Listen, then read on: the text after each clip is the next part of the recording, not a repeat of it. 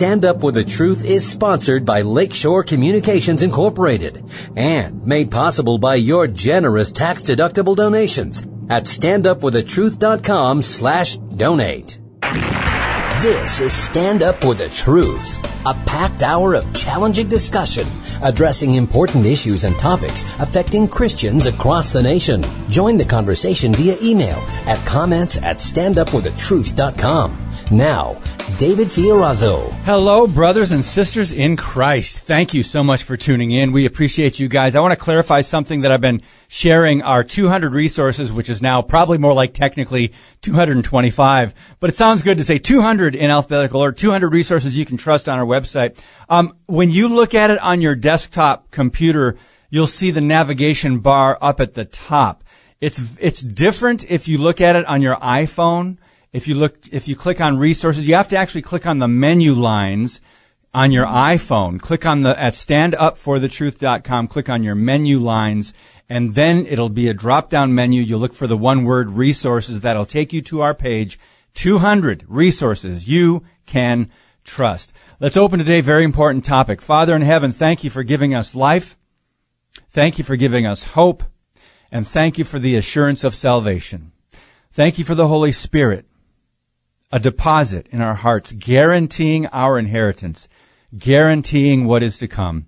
And we thank you as we await that blessed hope and the glorious reappearing of our great God and Savior, Jesus Christ. Teach us to number our days that we may gain hearts of wisdom. Help us to be salt and light and help God, help Christians, Lord, know what that means and how to apply it. May we never be silent about things that matter, including the gospel and all that comes with it, the whole counsel of God. And may we always be witnesses, not secret agents. May we be ambassadors for Christ as we are called to be in this culture for such a time as this. We love you, Lord, and lift up this hour and this day to you in Jesus' name. Amen. Our guest is J.B. Hixson. I want to get to him in, in just a minute. I want to read something um, about how it happened, the Supreme Court's worst decision, or one of them. And um, I don't know if you remember, but back in the court case Roe v. Wade, 1972-73, there were some questions that were asked. Keep in mind, in 73, they did not have ultrasound, sonograms, other technologies that we have today. We, they did not have the quote science that we have today. But um, very important questions were asked, like you know, um, do we really know when life begins?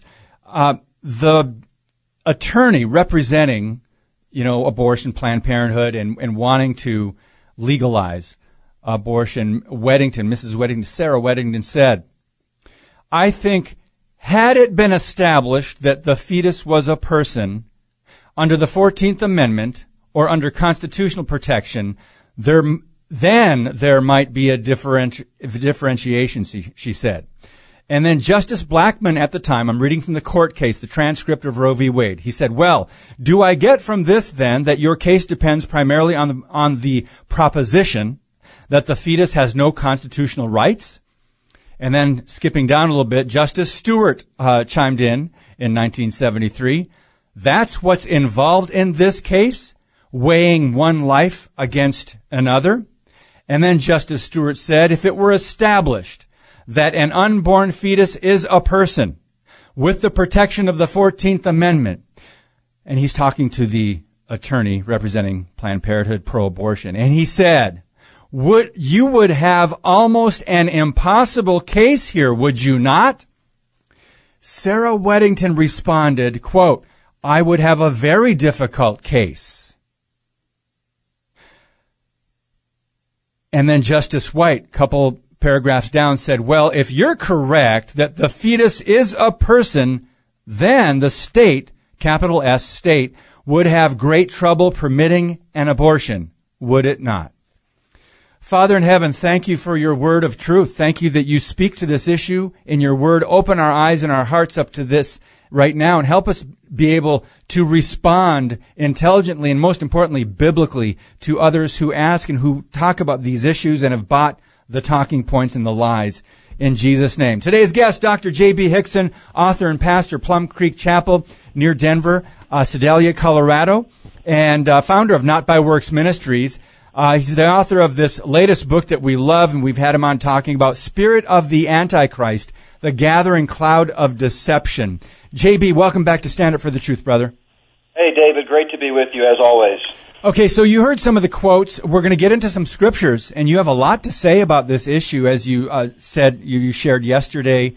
Um, just your thoughts on where we were in 1973 when the justices in the court case had these conversations. Yeah, so they're exactly right. Uh, the whole issue with the sanctity of life comes to, at least as it relates to the unborn, comes down to when does life begin? And as biblical Christians who believe that the Bible is the only standard for our beliefs, attitudes, and practices, uh, we have we believe very strongly that life begins at conception because that's what the Bible teaches.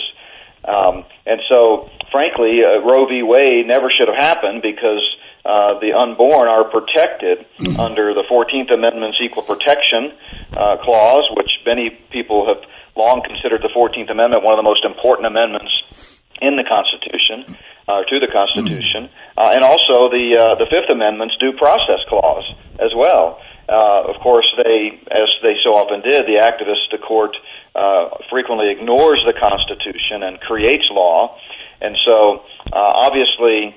Uh, I want to be clear that uh, what uh, the Lord did through this decision on Friday, and I do believe it was in response to the prayers of God's people, um, is a good thing. I mean, of course it is. Uh, anytime we can save one human life, that's yes. a that's an amazing thing.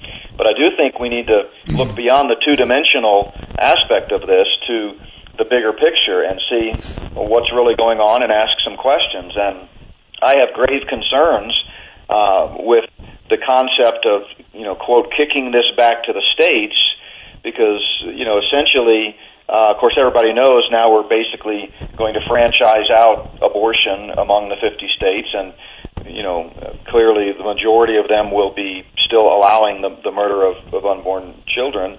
Uh, but uh, you know, the fact of the matter is, by kicking this back to the states, we're essentially de facto saying each state has the right to violate the U.S. Constitution, and that's a scary thing. I think mm. we need to, you know, I think we need to talk about that.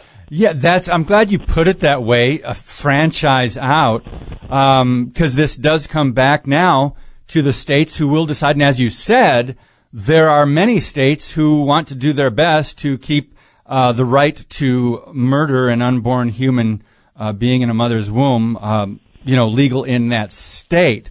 Now, of course, we know what God says about it. We'll talk a little bit more about that and the scriptures that uh, we will get into in, in just a minute. But one thing I also want to mention, this is a, an issue of the heart. It, it is spiritual at its core. The, the whole root of this, because you're talking about e- eliminating life and who has the right to take life, right? And only God has the God gives us rights. By the way, our government doesn't. I know we've talked about that. But JB, just your your thoughts on that perspective. That um, yeah, it's very interesting. It is a spiritual war, and uh, the enemy has this bloodlust and found a way to uh, really dupe and deceive human beings into taking their own children's lives. Well, yeah, absolutely. And you know, you mentioned Spirit of the Antichrist. Uh, uh, in that book, I have a whole chapter on the Luciferian eugenics and depopulation agenda.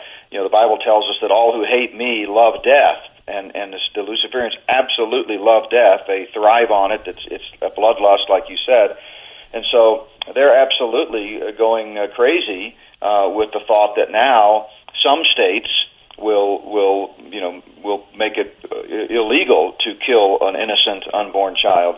But again, just to reiterate, I think obviously we're we're thankful this is a an unexpected and yet a a positive move in the right direction. But I think it opens the door now for essentially any state can come along on any issue and say we don't care what the Constitution says. We're gonna we're gonna override it. And that's a very dangerous place. I mean, obviously, fundamentally and philosophically, we're in agreement when it comes to protecting the life of the unborn. But what if the next uh, you know clause of the Constitution that they choose to thumb their nose at and completely ignore is is something that's not in favor of a moral decision. Uh, we have no standing now. In other words, the Constitution, David, really is like the Bible for our country. Mm. Just as the Bible is the only standard for our lives and our practices and our beliefs, the Constitution is sacrosanct, or should be, for this uh, great republic. And the minute we, uh, you know, formalize an option to just ignore it at will, or give the give individual states the right to ignore it, uh, we've gone down a dangerous road. So um, it'll be interesting to see what happens. But yeah, you know, if you want to get into some scriptures, um, uh, you know, this is uh, something that I think is helpful for Christians to to remember and to have at their fingertips in in times like this, as the topic of uh, the sanctity of life is going to be, you know, kind of in the public domain for quite some time now. But um, so, you know, clearly the Bible teaches that life begins at fertilization. In Psalm 51, the famous uh, penitent psalm of David, David mm-hmm. says, I was brought forth in iniquity, and in sin my mother conceived me. In other words, David is referring to himself as a person who needs salvation from the very moment of fertilization, from the moment of conception. And in modern technical terms, fertilization takes place when the sperm and the egg join into one new cell. So we are 100% human, according to Scripture, from that moment, long before this cell begins to divide and produce, you know, stem hmm. cells and things like that. Uh, so, uh, you know, we also see in, in the prophet Jeremiah, in Jeremiah 1 5, that yes. God has plans for us before we're born. He said, Before I formed you in the womb, I knew you. Before so, you were born, I sanctified you. JB, um, I want I want to ask you about that scripture and this idea because there are other scriptures that that back this up uh, from God's word. Before I formed you in the womb, I knew you, and before you were born, I consecrated you. So, from that, from God's standpoint, does life begin before conception? Well, that's that gets into God's sovereignty, and you know, obviously, what God is saying here is that you know uh, I'm sovereign. I know all things, and I've uh, ordained all things. And so, you know, I before you were even born, I am thinking of you in terms of you know humanity, personhood. You are a human life. We have to mm-hmm. remember that you know God, mankind is the highest pinnacle of creation. God created man in His own image. And Satan, who's been trying to take over this world and usurp God's authority ever since he tried to take the throne in heaven and got kicked out, he's doing everything he can to become God. And the one thing that you know he cannot do is create life ex nihilo or out of nothing. And so what is, what he's going to do? You know, this gets into transhumanism and some of those things, which mm-hmm. we can talk about later if we have time. But what he's doing is he's attacking God's highest pinnacle of creation. The very image of God in man is under attack through the slaughter of innocent human beings because they think they're just. Uh, you know, dispensable and you know don't have inherent life and inherent value. Uh, but it's it's the greatest attack, really, on the image of God is to kill innocent, unborn uh, human life. Hmm. And this is what's happening, and we have it dumbed down in our country to mean, you know, a bunch of phrases, a bunch of meaningless talking points. Um, my body, my choice, reproductive freedom, and, and that's kind of an odd way to describe eliminating a human life in the womb. Reproductive freedom or reproductive rights, our own, not our, but you know what I mean. Vice President Kamala Harris said, you know, she was standing up for now the reproductive rights for the for all the women in the nation and healthcare rights are at stake here. And there these are just lies. J- uh, JB, I, I want to get your take on that. Uh, reproductive rights. That's just awful language. They obviously are preventing reproduction. It shouldn't be Planned Parenthood, by the way. It should be preventing parenthood. But Joe Biden also said, quote, the court took away a right that was already recognized. Your thoughts? Well, it wasn't already recognized until Roe v. Wade when they created this right. Yes, but yes. We said at the outset, if you look at the actual language of the 14th Amendment's Equal Protection Clause and the Fifth Amendment's Due Process Clause, they, they, we, this shouldn't even be an issue uh, because, as the justices wrote in their notes that you read at the outset, the whole issue comes down to when does life begin. Once you can prove that life begins at conception, the whole it's game over. It's done.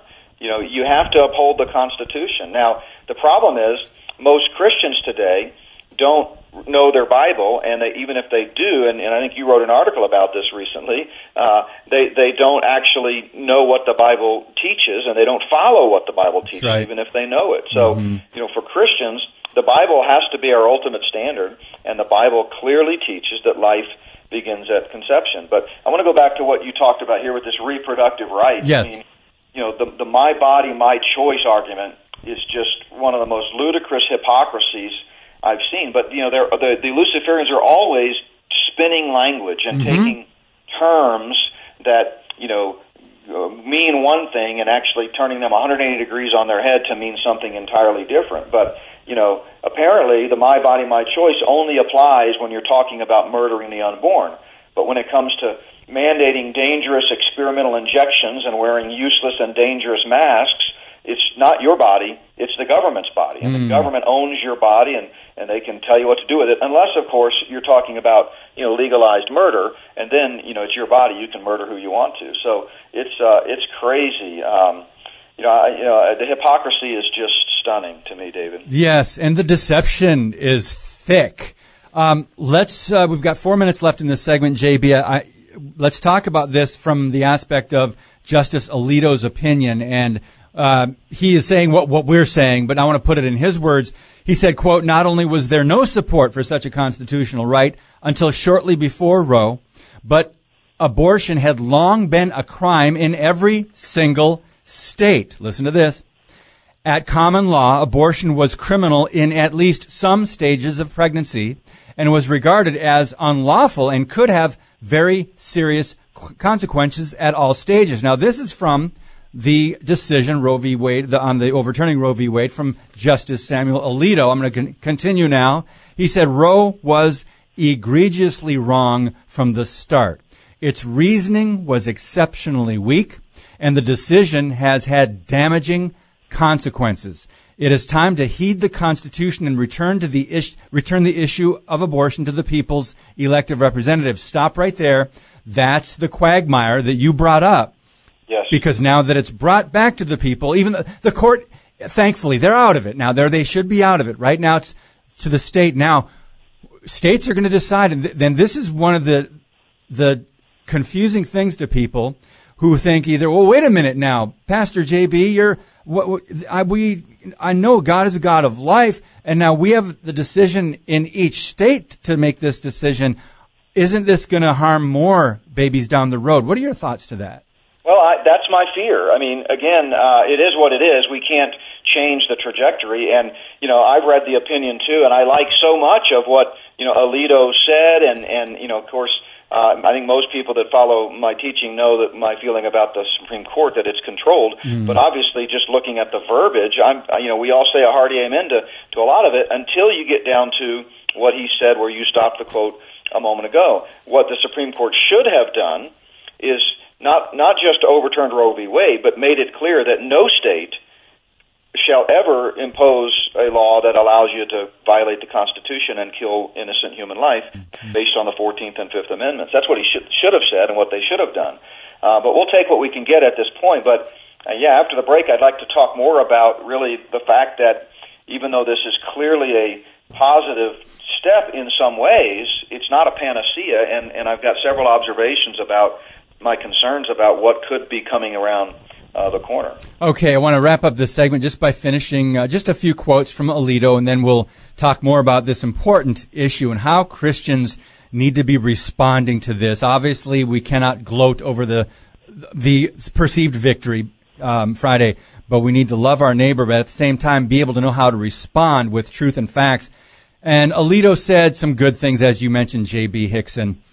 He said, We can only do our job, meaning the court, which is to interpret the law, apply long-standing principles of stare decisis, and decide this case accordingly. We therefore hold that the Constitution does not confer a right to abortion.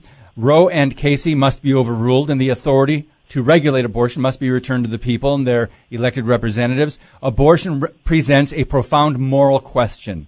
The Constitution does not prohibit the citizens of each state from regulating or prohibiting abortion.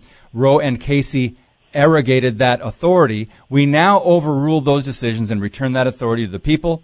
And at the risk of being redundant, so here we are with this dilemma now. What we're going to do when we come back, because the states are going to be deciding. So basically, blue states, you kind of know if their legislatures are led by the Democrats, you kind of know what direction they're going to go on legislation red states, if they're led by Christians, conservatives, or Republicans, or even independents that want to stand up for life, you know, they, we know what direction they're going to go with state legislation. And corporations are saying now we'll pay for you employees to go across state lines and get abortions if you need to. Complicated issue. More with J.B. Hixson when we come back. Your monthly financial support of StandUpForTheTruth.com is needed and appreciated. Now, back to today's Stand Up for the Truth with David Fiorazo. JB Hixson is our guest today, and you can find out more information on him at notbyworks.org. Uh, Luke chapter 1, we often forget about what Luke uh, wrote about uh, because we only really quote it around Christmas time. But in verse 41, when Elizabeth heard Mary's greeting. This is when both women were pregnant, and uh, Mary went to visit Elizabeth, her cousin. The baby leaped in her womb, and Elizabeth Elizabeth was filled with the Holy Spirit, and she cried out with a loud voice and said, "Now remember, she was filled with the Holy Spirit, so these are God's words." coming from her right at this moment. Blessed are you among women, and blessed is the fruit of your womb, and how it has, how has it happened to me that the mother of my Lord would come to me? Behold, when the sound of your greeting reached my ears, the baby leaped in my womb for joy. And that's verse 41 through 44. J.B. Hixson, it's very interesting that uh, the Bible, does the Bible have any distinction or show any distinction between life in the womb and a toddler? for example? Absolutely not. No, and that the the Greek term there for babe, when it says she said the babe leaped in my womb, is brephos. It just means baby. Hmm. So yeah, this this concept of a fetus versus a baby, as if there's some distinction. Uh, of course, if you remember in the original Roe v. Wade case, they called it protoplasmic rubbish. So they they again they play with words and try to come up with different terminology, but we're talking about an innocent uh, human life uh, mm-hmm. here, and so much of Scripture, you know, supports that. I mean, it, it's a it's not uh, not a fact in dispute if you understand the Bible in its literal, grammatical, historical context. But um, so, yeah, I'd, I'd like to go back to just some general observations, if I may, about sure. this you know SCOTUS uh, ruling. Um, you know, when major events like this happen, as I mentioned, we've got to learn to look beyond the two-dimensional aspect. On its face, of course, of course, uh, it's a good thing anytime something happens that may save an innocent human life. But I think it, it, it, we should ask the question: Is this all that's going on here, or is there more to the story?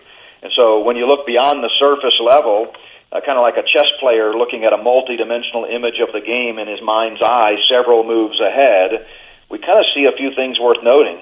And I think this is especially true when we take into consideration the Luciferian conspiracy uh, that I talk about uh, in my book Spirit of the Antichrist and that Scripture talks about in Psalm 2.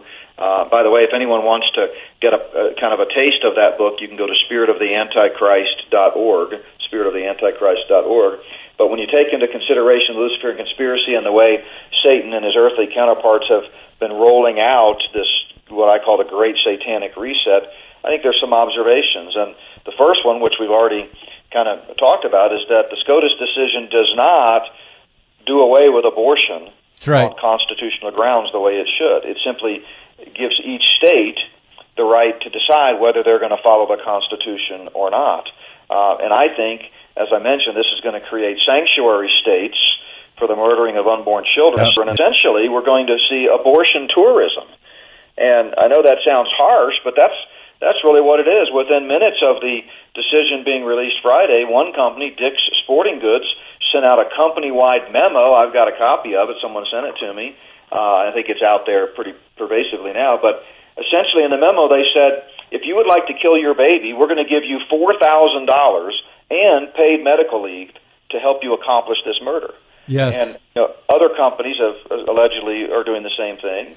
Uh, and so essentially, it's in, in some ways, it's going to further divide the nation along this issue, mm-hmm. and we're going to see those who who thrive on on taking innocent life, ratchet it up, and it's going to become even easier. In fact, I don't think it's a stretch to say that in in, in some circles, this might even lead to more abortions.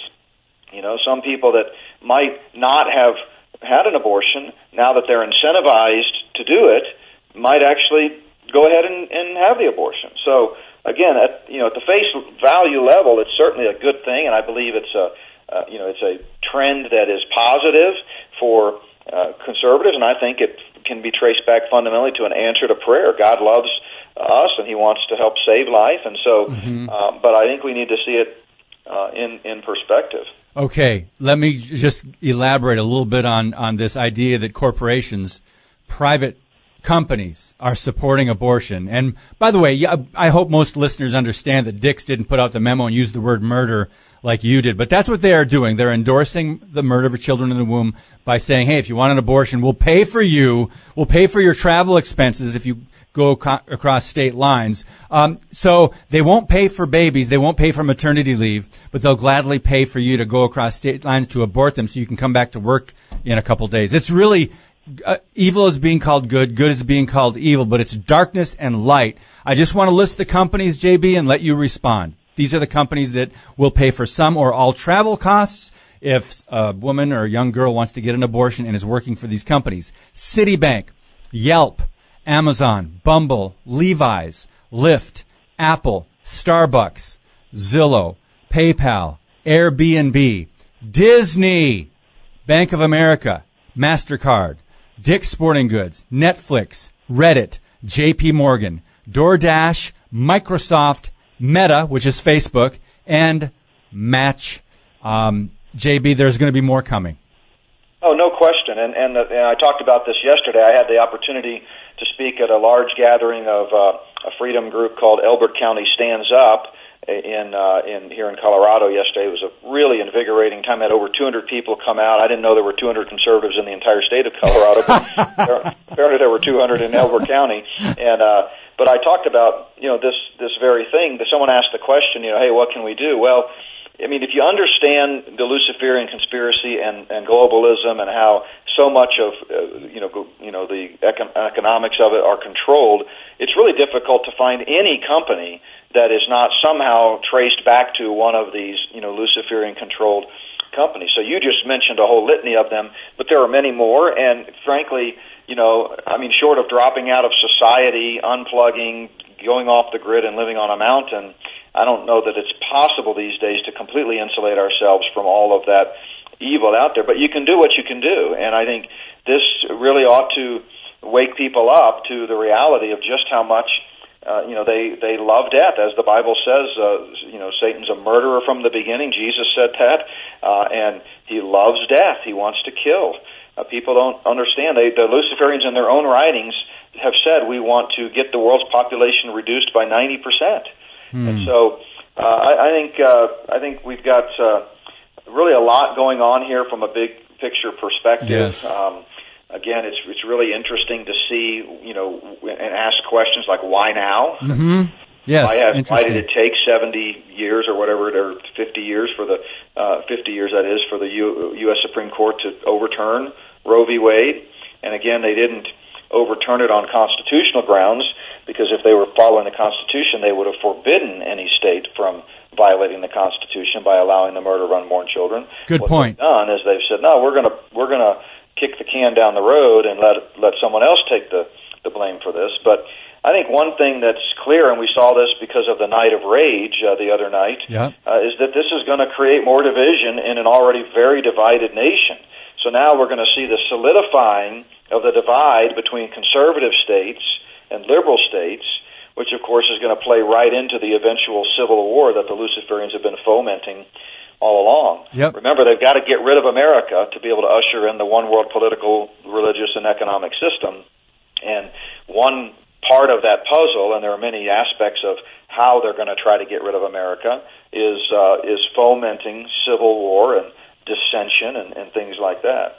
So, I think the other thing that's worth mentioning uh, if I may, yeah. is I, I really find it strange that the same cons- quote conservative justices who have supported extremely liberal issues in the past such as the decision not to hear evidence in the greatest election fraud in U.S. history, uh, or LGBTQ issues, or gay marriage, or, or many others, these same these same so-called conservative justices are now being hailed as heroes. Hmm. Yet no one's pointing out the obvious inconsistency or hypocrisy.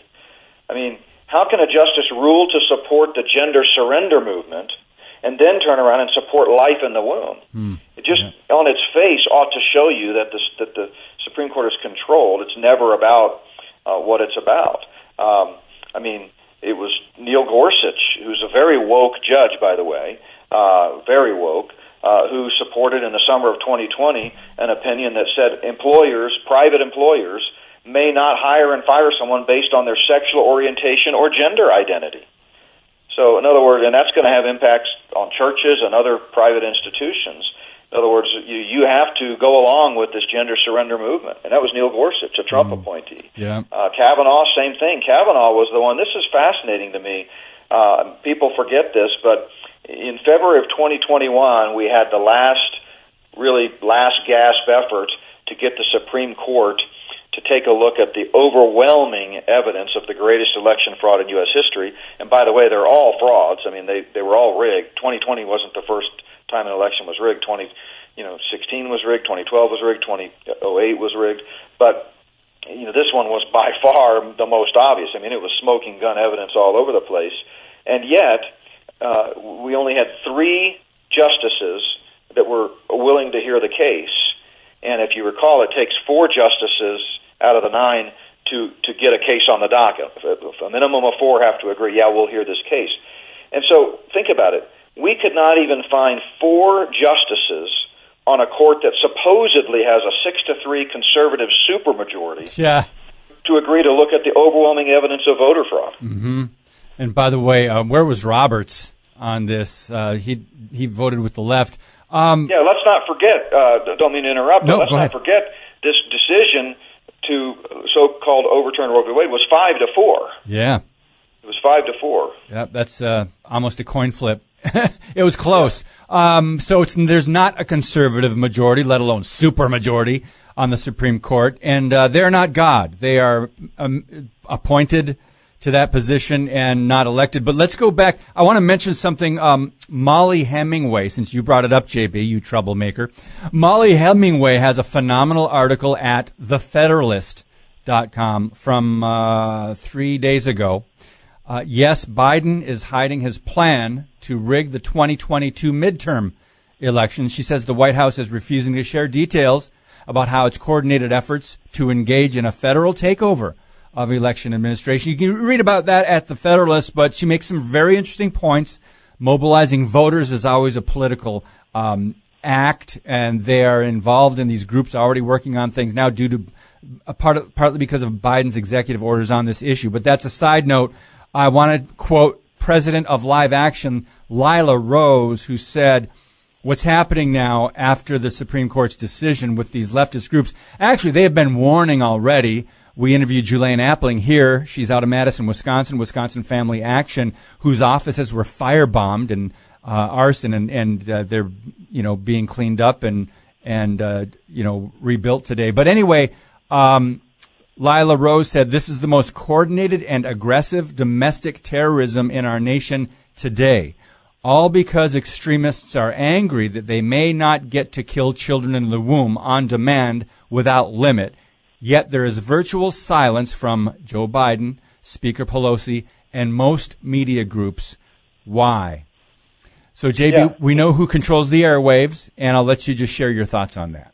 Yeah, no question, and, and it's again another example of uh, striking hypocrisy and, and really lunacy that it's mostly the Democratic states who yeah are already going to have the right to continue killing their babies mm-hmm. uh, that are that are uh, you know doing this uprising. So, and by the way, most of those uprisings are are controlled.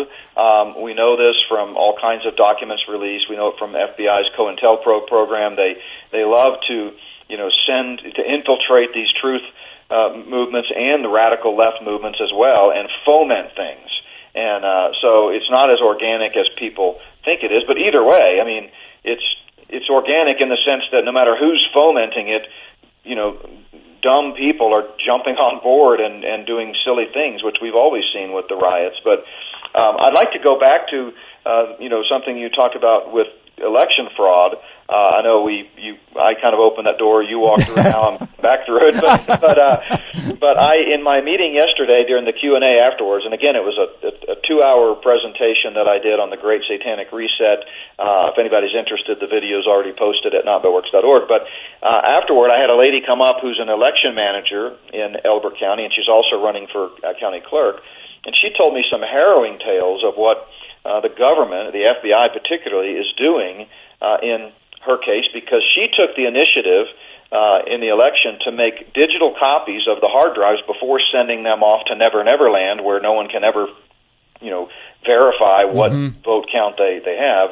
Uh, when we when we switched to digital voting, it was it was all over but the crying. I mean, there's no way to validate elections digitally because some you know whiz kid computer whiz in a cubicle in Cleveland can make a few keystrokes and change the outcome of the election anywhere in the country. But she's doing her best locally to try to stem that tide. But she said when she did that, she has been crucified in the press. The FBI showed up at her door. They're accusing her of, you know, not playing along. She said uh, they control the narrative. They they send out talking points that every county clerk is supposed to parrot, and uh, they do not want sanctity of the elections. They do not want any protections in place and and she admitted that frankly because of you know of mules that they use as people have seen the movie 2000 mules uh, even if she can make sure that her tabulation numbers are consistent you know in other words they don't change them after it gets onto the massive server somewhere because she has a copy of the original digitally uh, it doesn't mean that they can't you know play with other elections you know other counties and so really unless we have some way of of controlling the digital voting tabulation system nationwide, I mean, it's never going to be. We're never going to be able to control elections. So I think that author you mentioned is is right. It's it's a concerted effort, but I think we need to recognize that you know unless we go back to paper, physical ballots that can be bundled and kept you know, you know, the provenance of them and the chain of custody of them uh, can be ver- verified. You know, it's going to be an uphill battle. JB, we're about to take another break. Did you see the documentary by Dinesh D'Souza, 2,000 Mules? Yeah, that's what I was kind of referring to. It, yeah. I mean, it's it's a real problem. Yes, I mean, it is. Uh, but the bigger problem is that once you put the, the results on a system of dashes and dots on a computer server, nobody knows what the original was. It can be easily manipulated. I mean, if they can hack into the NSA server, they can certainly change a few election outcomes. Yes, we're not as righteous as we thought we were as a nation, and we're not as free as we thought we were as a nation. But it's not over until God says it's over. Our guest today is J.B. Hixson A lot more coming up. I'm going to ask him when we come back if there's a connection between people's worldview and thoughts on abortion and this Gallup poll Americans' belief in God dips to historic low. More on Stand Up for the Truth in just a minute. Thank you for listening and sharing today's show via standupforthetruth.com slash podcast. Now, back to Stand Up For The Truth. Here's David Fiorazo. So, framing the abortion argument, I just want to quote um, actress and author and proud mom Patricia Heaton from remember her from Everybody Loves Raymond and and other um, shows and movies. But she said this: the tragedy of abortion haunts women from all walks of life. Abortion advocates are spending millions to package their tired rhetoric and half truths in cutting edge advertising campaigns targeted to young women. Life is short. My mother died when I was 12. There's no guarantee that we're going to be here tomorrow. As a Christian, it will not be Barbra Streisand I'm standing in front of when I have to make an accounting for my life. The early feminists, by the way, were pro-life. And really, abortion is a huge disservice to women, but it hasn't been presented that way. I think pro-choice is a ridiculous name. I find it impossible to subscribe to a philosophy that believes the destruction of human life is a legitimate solution. In reality, most women choose abortion because they believe they have no other choice. End quote. That's Patricia Heaton. So, JB, before we get into some Gallup polls, your thoughts on um, praise God for someone in Hollywood actually saying such things?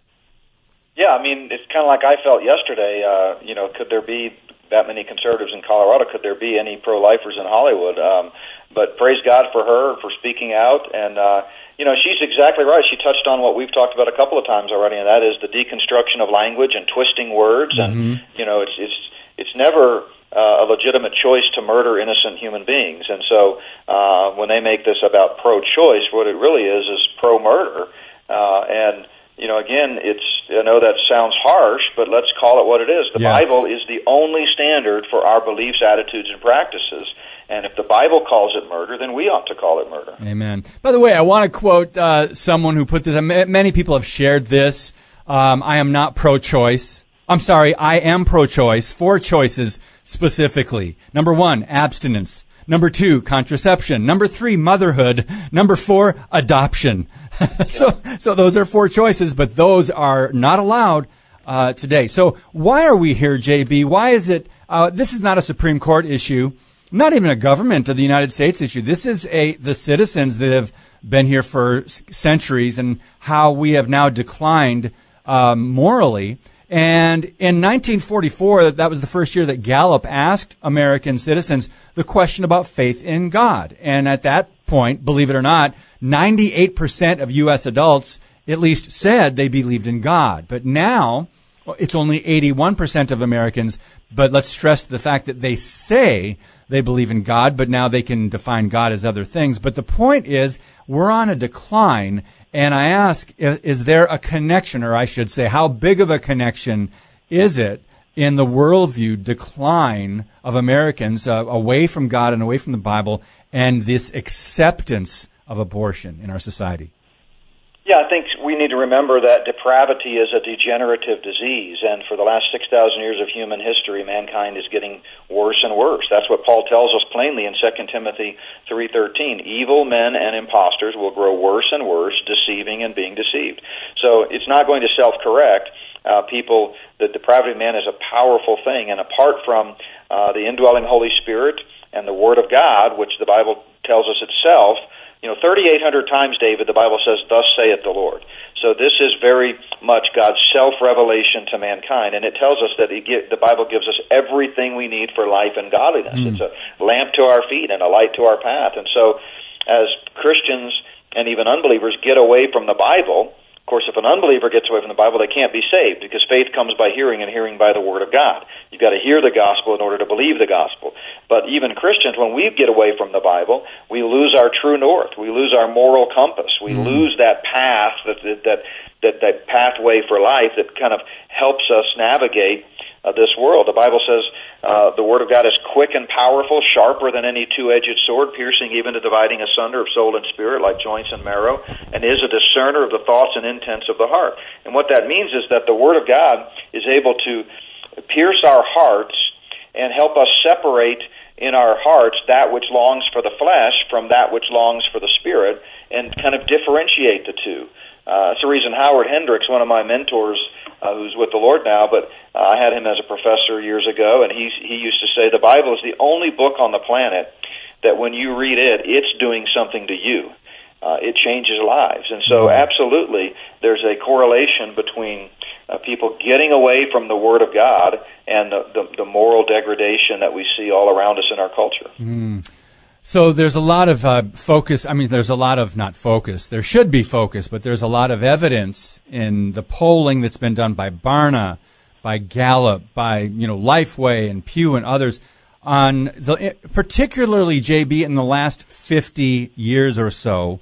A hundred years ago, it wasn't such the case as it is today, as far as people falling away from God, the apostasy, even in the church, and that's a whole nother issue we've done podcasts on the uh, falling away not only of leadership, but you know, uh, you know, most people uh, maybe accepting worldly philosophies, social justice, and other things. But so, in the last fifty to seventy-five years, what changed, uh, in your opinion? I know education, or in quotes, you know, government education has a, played a part in this. But can you offer any insights for people trying to understand? You know, I- obviously there's been a falling away, and people, you know, love the world more than they love God. And um, is there anything else that you can add to this to help us understand it? Yeah, so several things uh, that come to mind. First of all, you know, from a biblical prophecy perspective, we know that you know the Spirit expressly says, First Timothy four, that in the latter times some will depart from the faith, giving heed to deceiving spirits and doctrines of demons. Mm. So. Uh, it's it's this is a you know biblical prophecy issue. We are getting closer and closer to the return of the Lord, and I think if you, if I can just summarize really the last 120 years, going back to the turn of the 20th century, that's when the Luciferians really ratcheted up their concerted effort to bring down America. It was through groups like the Rockefeller Foundation, the Carnegie Foundation, compulsory government schooling initiatives, controlling the education system from the top down, controlling the medical system and medical boards and medical schools, and you know just those two avenues alone, education and medicine, changed dramatically mm. starting in the beginning of the 20th century, and it's just gotten worse and worse and worse. And so, uh, the last 50 to 70 years, and I talk about this in, in my book, Spirit of the Antichrist. I think one one thing that's notable, uh, and I don't hear a lot of people talking about this, uh, is you know in 1948 Israel became a nation again after World War II. Uh, May 15th, 1948. Satan, who knows the Bible better than most Christians, but he just doesn't believe it, saw that, and I believe at that moment he recognized that his time is short. That I mean that the, the, the rebirth of Israel as a nation is one of the greatest signs, if not the greatest sign, that we are getting close to the end times. Uh, I, I have a, a video that we make available by streaming called "Top 10 Signs We Could Be Living in the Last of the Last Days," and that's number one on the list. Mm. So I believe there's a correlation there to the things that started happening, both in terms of paranormal activity, uh, you know, spiritual warfare, UFOs, and you know massive declines that came, particularly starting in the 60s. It took time to kind of get a lot of this fomented and started, but when you go back to the 60s and in the 70s, and then the establishment of the Department of Education yep. uh, in late 70s uh, or so, I mean, it just it just seems to the the the rate of decline seemed to have accelerated, and so I think Satan is really uh, saw what happened in 1948, and he started marshaling the troops, the demonic forces. Um, and you know, I have a, I have a friend who I've really uh, loved dearly, and uh, we talk a lot about spiritual matters and known him for many years. And he texted me a week over the weekend in, in the context of this SCOTUS ruling, and he said, you know, I can't explain it, but I was praying today, and I just have this overwhelming sense that a bunch of demons have have really been harnessed to really go throughout this country, and that we're headed for some pretty pretty troubling times. Mm. And and you know, again, that's just one anecdote, but. Uh, but yeah, I think that's one of the big reasons is that Satan knows that his time is short, and you know you could look at guys like Klaus Schwab, who's right at the tip of the spear right now in the Great Satanic Reset. He's over eight years old, and he he he feels like he can taste the establishment of the New World Order and mm-hmm. the One World System, and he's going to do everything he can to bring it about. You know, over the next few years. I mean, their target dates are 2025 to 2030. I mean, that's in their own writings, and they've been talking about those dates for a 100 years. Now, it doesn't mean they're going to succeed because God is the one that ultimately sets the times, and God may say, "Nope, sorry, you know, I want more people to come to faith, and I'm going to give it more time." But at some point, biblically speaking, we know we're going to enter that, that final phase of God's plan of the ages.